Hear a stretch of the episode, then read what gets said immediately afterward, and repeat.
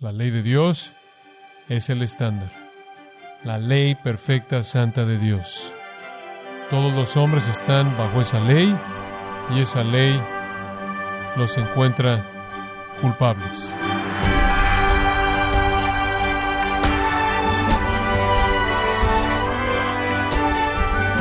Sea usted bienvenido a esta edición de Gracia a vosotros con el pastor John MacArthur que tienen en común Sócrates, Martín Lutero y O. J. Simpson.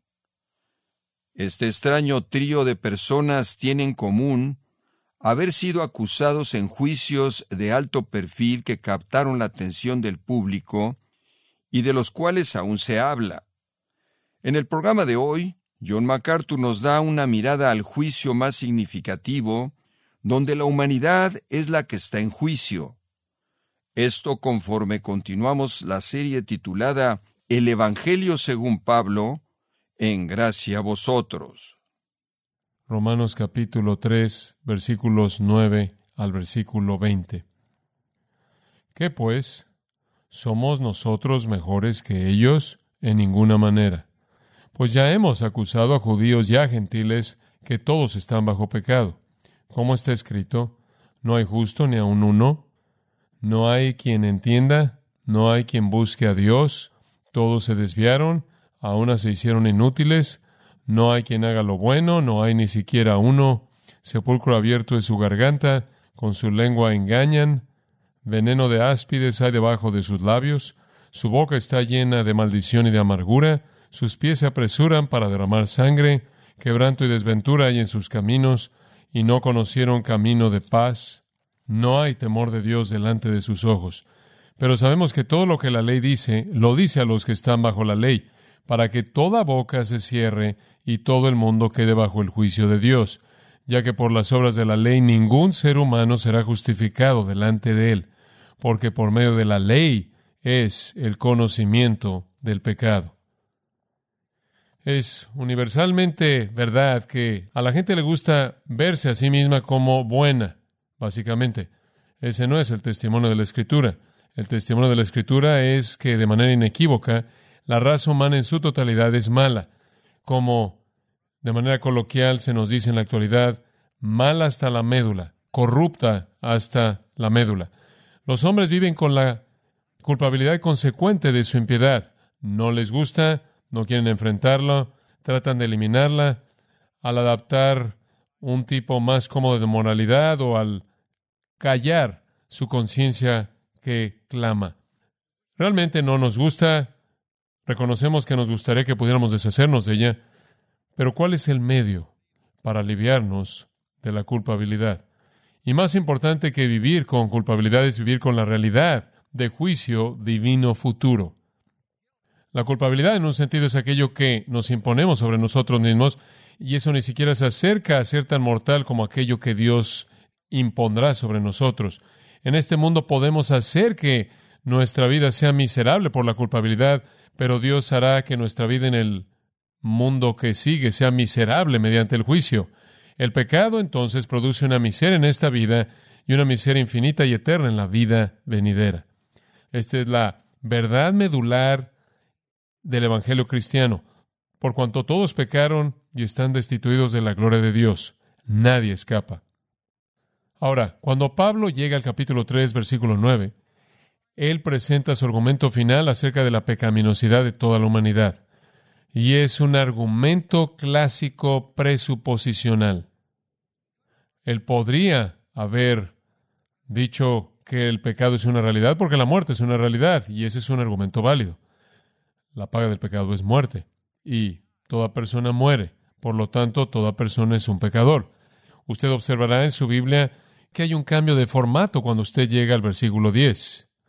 La sección que comienza en el versículo 10 es presentada con las palabras como está escrito, y esa es una referencia a la escritura. Y usted tiene después una serie de afirmaciones que va desde el versículo 10 hasta el versículo 18. Cada una de estas es una cita del Antiguo Testamento. Entonces, este es Dios hablando mediante su revelación divina en la Escritura acerca de la pecaminosidad del pecado. Este es el coup de gras Usted podría hablar desde el punto de vista de la historia, desde el punto de vista del juicio, desde el punto de vista de la razón, desde el punto de vista de la conciencia, pero el argumento más grande es el argumento de la Escritura, porque aquí está la palabra de Dios. Entonces, este es el pináculo de la presentación de Pablo, en el cual él llama a Dios para que le hable a todo el mundo, en cierta manera, ascendiendo hasta la cumbre y viendo el panorama y resumiendo todo lo que él ha dicho, pero ahora en términos estrictamente escriturales. Poderoso, es convincente. Ahora, el paradigma aquí o la tesis, si le gusta esa palabra, es uno legal, es un tono de juicio. El procedimiento en las palabras de Pablo aquí es judicial, son los términos de una corte. Este es un juicio, tiene una presentación, tiene una acusación y tiene un veredicto. Y la acusación entonces viene en el versículo 10. Se presentan aquí los hechos contra nosotros. La acusación específica es clara, precisa y por cierto es fácil verificarlo en la experiencia humana. Aquí está el testimonio de la doctrina de la pecaminosidad universal de los hombres y es el testimonio de Dios mismo porque, como dije, cada una de estas afirmaciones es tomada del Antiguo Testamento. Hay trece acusaciones presentadas en contra de los hombres aquí. Trece. Cuatro veces la palabra ni uno es usada, tres veces la palabra todos es usada. Entonces, esta es una lista que abarca a todos. Nadie se escapa de la acusación.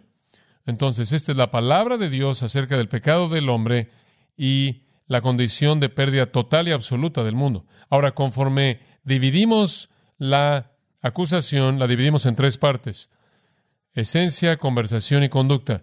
¿Cómo es usted en el interior? Lo que usted dice y lo que usted hace. Esos serían los tres aspectos de la conducta que podrían ser presentados como la acusación. Y supongo que usted podría decir en términos médicos, es una evaluación completa del pecador, comenzando con los rayos X. Va usted al interior y ve la esencia, versículos 10 al 12. Y encontramos aquí que el hombre es pecaminoso en la médula, en el corazón, en el espíritu, en el alma. Engañoso es el corazón, dijo Jeremías, capítulo 17, más que todas las cosas y perverso. Entonces usted tiene aquí una serie de afirmaciones negativas describiendo la esencia, la naturaleza de todos los hombres. Usted se va a conocer a sí mismo aquí. Primero en el versículo 10, no hay justo ni aun uno. Tomado del Salmo 14, no hay justo ni aun uno. Justicia simplemente significa correcto, justo, bueno. La justicia también podría añadir, simplemente como comentario al margen, es el tema en muchas maneras del libro entero de Romanos. La palabra aparece en una u otra forma por lo menos 30 veces. Entonces, este libro trata de cómo estar bien con Dios, cómo ser bueno en el sentido de que lo hace aceptable a Dios, cómo ser declarado justo delante de Dios. Y aprendemos desde el principio que no hay justo.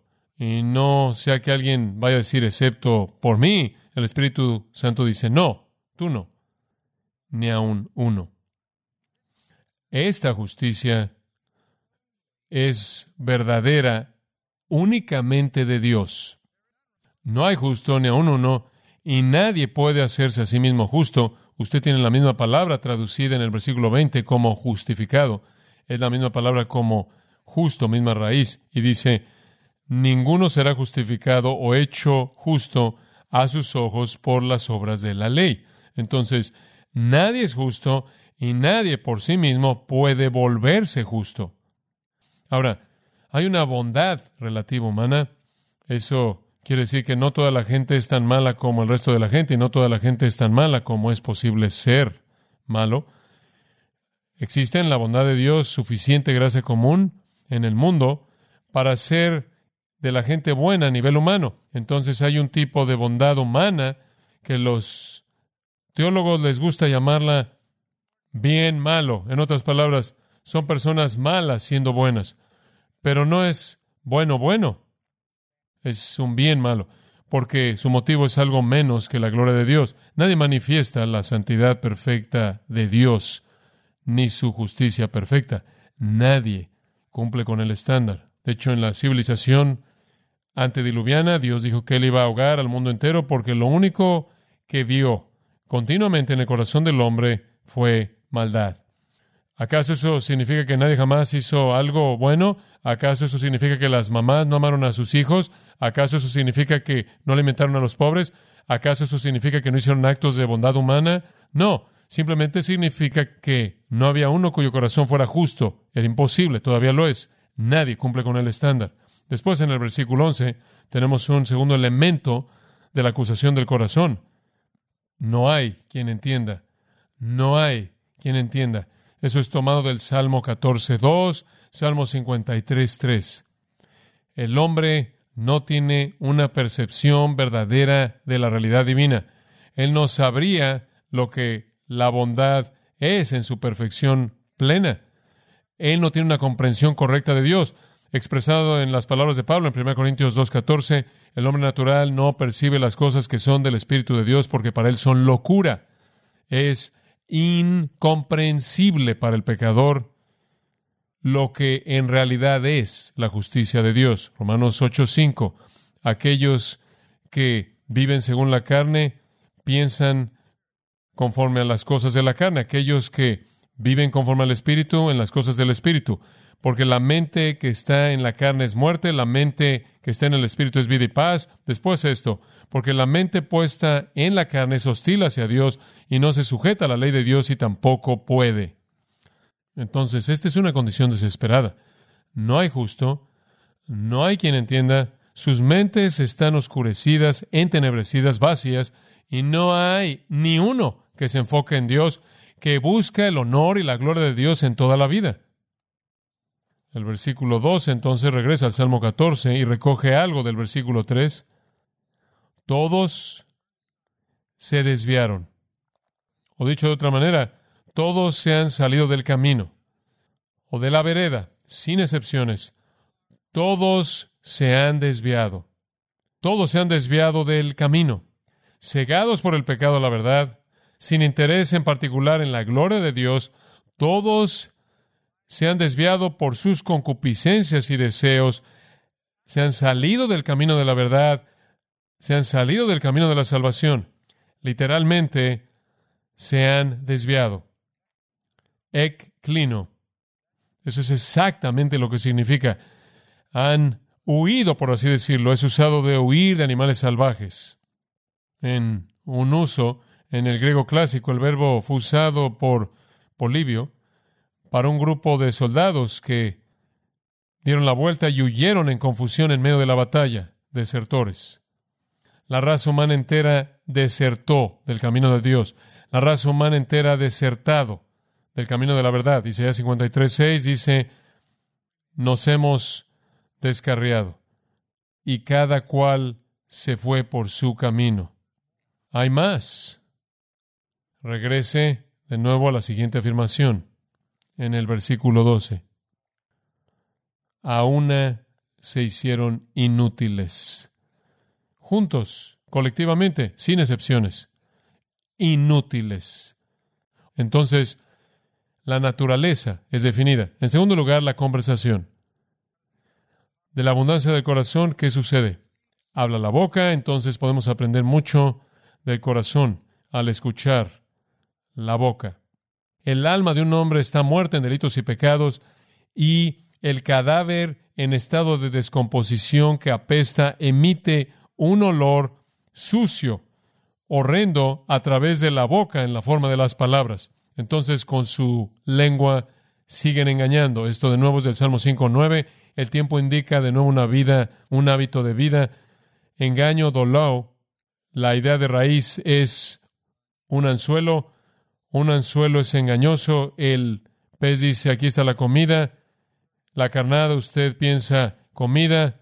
El pez, usted engaña al pez. Eso es dolío. Salmo 36.3, las palabras de su boca son iniquidad y engaño. Salmo 52, 2, como una navaja afilada en la boca, operando de manera engañosa. Siempre me acuerdo de la historia de una mujer, lo leí en el LA Times hace unos años atrás, que estaba enojada en contra de un hombre y ella permitió que se le acercara y ella tenía una navaja entre sus dientes y le cortó los labios a él.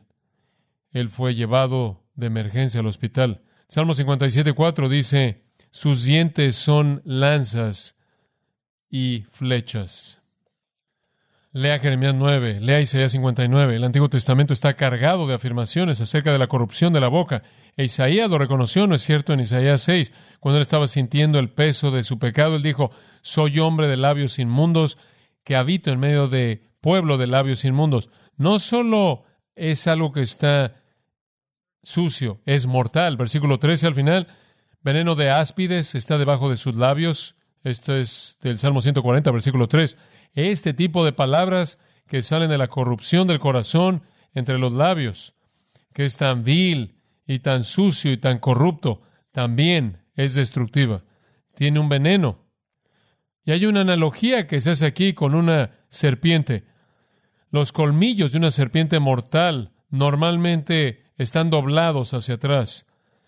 Están doblados hacia atrás en la quijada superior, pero cuando abre su cabeza, bajan de tal manera que el veneno de áspides está guardado debajo de sus labios hasta que están listas para atacar.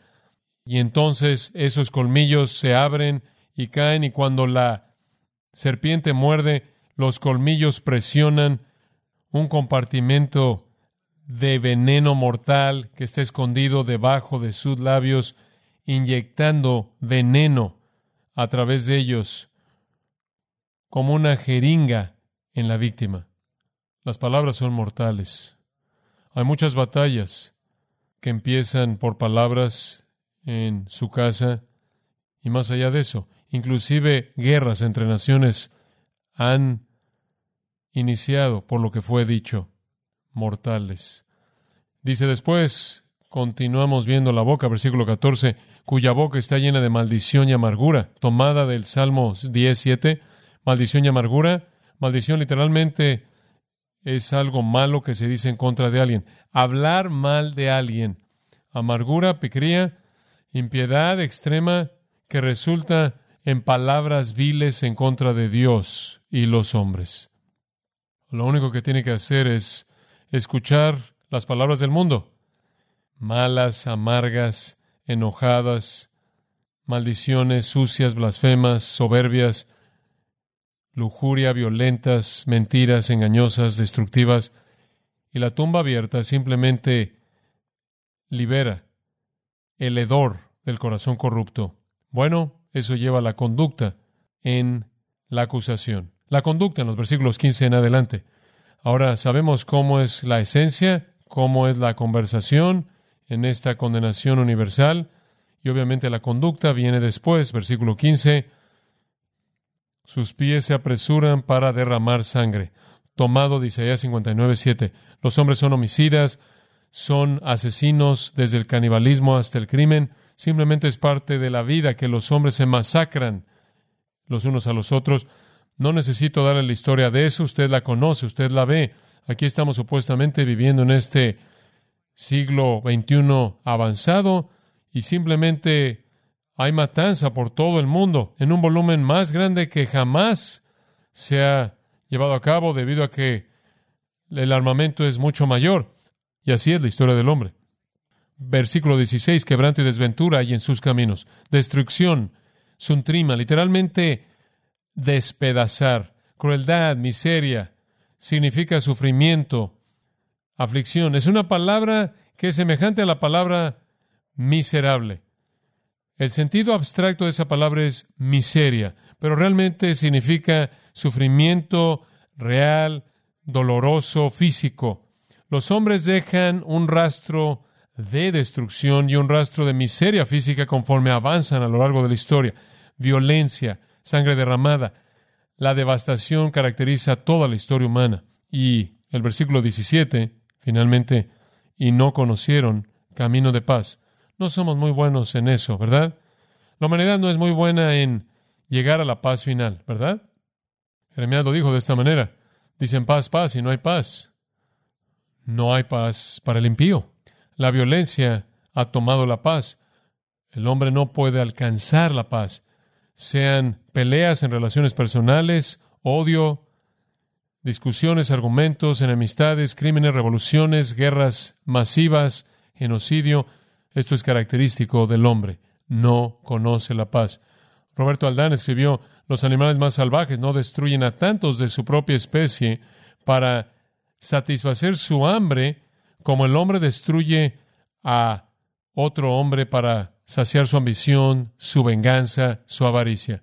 Entonces, la presentación vino en el versículo 9. Después, la acusación. Trece afirmaciones que tratan con la esencia, la naturaleza, la conversación, la conducta. Pero un buen abogado va a resumir su caso y lo va a presentar de manera simple. Entonces, hay un componente más que es esencial. El resumen de todos estos crímenes emana de una actitud universal en el versículo 18. Esto está detrás de todo esto. Llamemos a esto el motivo. Todo criminal tiene un motivo. ¿Cuál es el motivo para este tipo de esencia? ¿Cuál es el motivo para este tipo de conversación? ¿Qué es lo que motiva este tipo de conducta? Respuesta, el motivo está en el versículo 18. No hay temor de Dios delante de sus ojos. No hay temor de Dios delante de sus ojos. Este es un punto clave. La transgresión del impío dice dentro de su corazón, no hay temor de Dios delante de sus ojos. Ese es el Salmo 36.1. A eso se está refiriendo Pablo aquí. La transgresión del impío, dice ese Salmo, habla en el corazón. No hay temor de Dios delante de sus ojos. ¿Por qué es que los hombres viven así? ¿Por qué actúan así? ¿Por qué hablan así? ¿Por qué piensan así? Porque no temen a Dios. Proverbios 16.6 lo invierte y dice, por el temor de Jehová los hombres se alejan del mal. Temer a Dios significa tener un respeto hacia Dios. No es nada más el temor de su juicio, es el deseo por honrarlo por su naturaleza, por sus obras. A nivel universal, los hombres no temen a Dios, no honran a Dios, no lo glorifican como Dios. Temer a Dios en la Escritura es un sinónimo de ser un creyente verdadero, alguien que es temeroso de Dios. Describe ese hombre o mujer que tiene respeto hacia la persona, obra, palabra y voluntad de Dios. No es la idea de huir o pánico o terror, sino respeto reverencial, un sentido de asombro. Lo que en esencia motiva y controla quién es usted es su actitud hacia Dios. En ese sentido, temer a Dios es el control de toda la conducta, es el control de todas las palabras y es lo que define lo que somos. Cuando usted acepta a Dios como Dios y usted llega a adorar a Dios y desea obedecer a Dios y darle el honor que Él merece es debido a que su esencia, su naturaleza ha sido cambiada y ahora usted tiene un nuevo motivo y afecta a sus palabras y afecta a su conducta.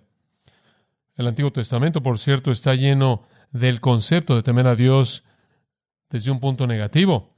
Dentro de este contexto más amplio de temer a Dios, definitivamente hay un elemento negativo. Mire, Dios quería que la gente tuviera miedo de Él. Esa es la razón por la que Él convirtió a la esposa de Lot en una columna de sal. Esa es la razón por la que Él expulsó a Adán y Eva del huerto.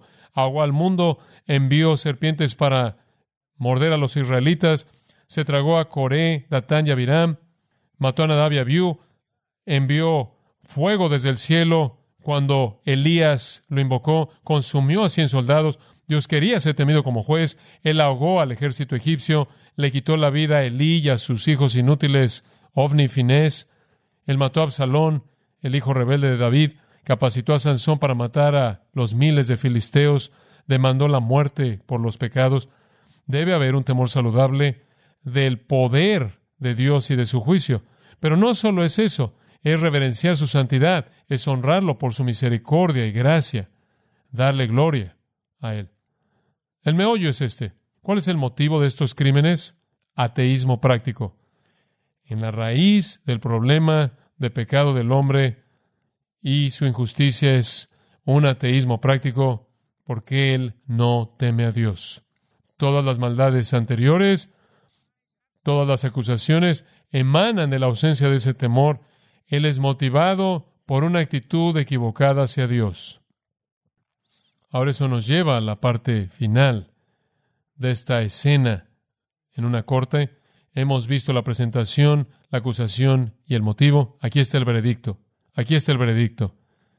Pero sabemos, pero sabemos que todo lo que la ley dice, lo dice a los que están bajo la ley, para que toda boca se cierre y todo el mundo quede bajo el juicio o responsable de Dios. ¿Cuál es el veredicto? Culpable, culpable.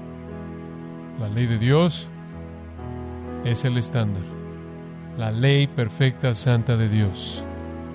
Todos los hombres están bajo esa ley y esa ley los encuentra culpables. ¿Sabe usted cuál es la responsabilidad de un juez? Colocar a la persona que está frente a él la fuerza de la ley. Un juez tiene una responsabilidad, mantener en alto la ley. Y eso es exactamente lo que sucede. La raza humana entera es traída ante el tribunal. El juez dice, cuando son medidos en contra de la ley santa de Dios, todos aquellos de ustedes que están bajo esa ley no tienen defensa, de tal manera que toda boca se cierra.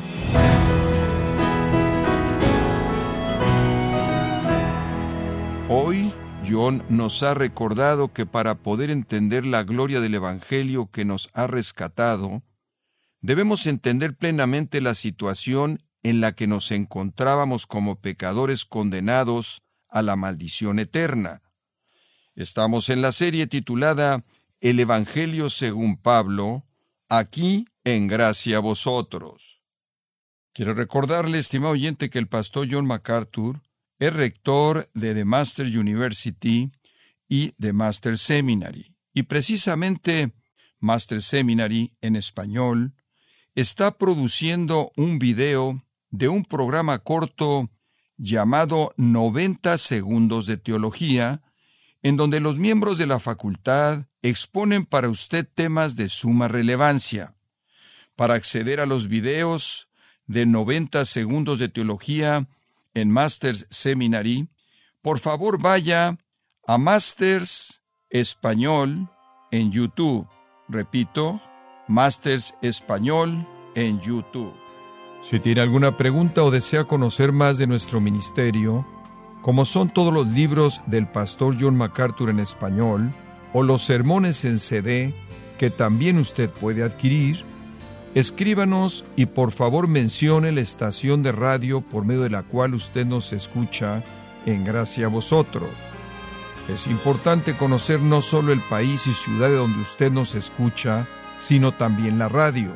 Para quienes contactan nuestro ministerio por primera vez, pueden solicitar una copia del mensaje de promoción sin costo alguno, un mensaje por oyente únicamente. Si usted vive en los Estados Unidos o Puerto Rico, escríbanos a Gracia Vosotros, P.O. Box 4000, Panorama City, California 91412. O puede escribirnos a través del siguiente correo electrónico radio arroba y en nuestra oración que Dios haya obrado en su vida y hablado a su corazón, desafiándole y ministrándole por medio de la enseñanza de su palabra. Y tenga presente que sus oraciones son vitales y que puede ofrendar a gracia a vosotros yendo a nuestra página en gracia.org.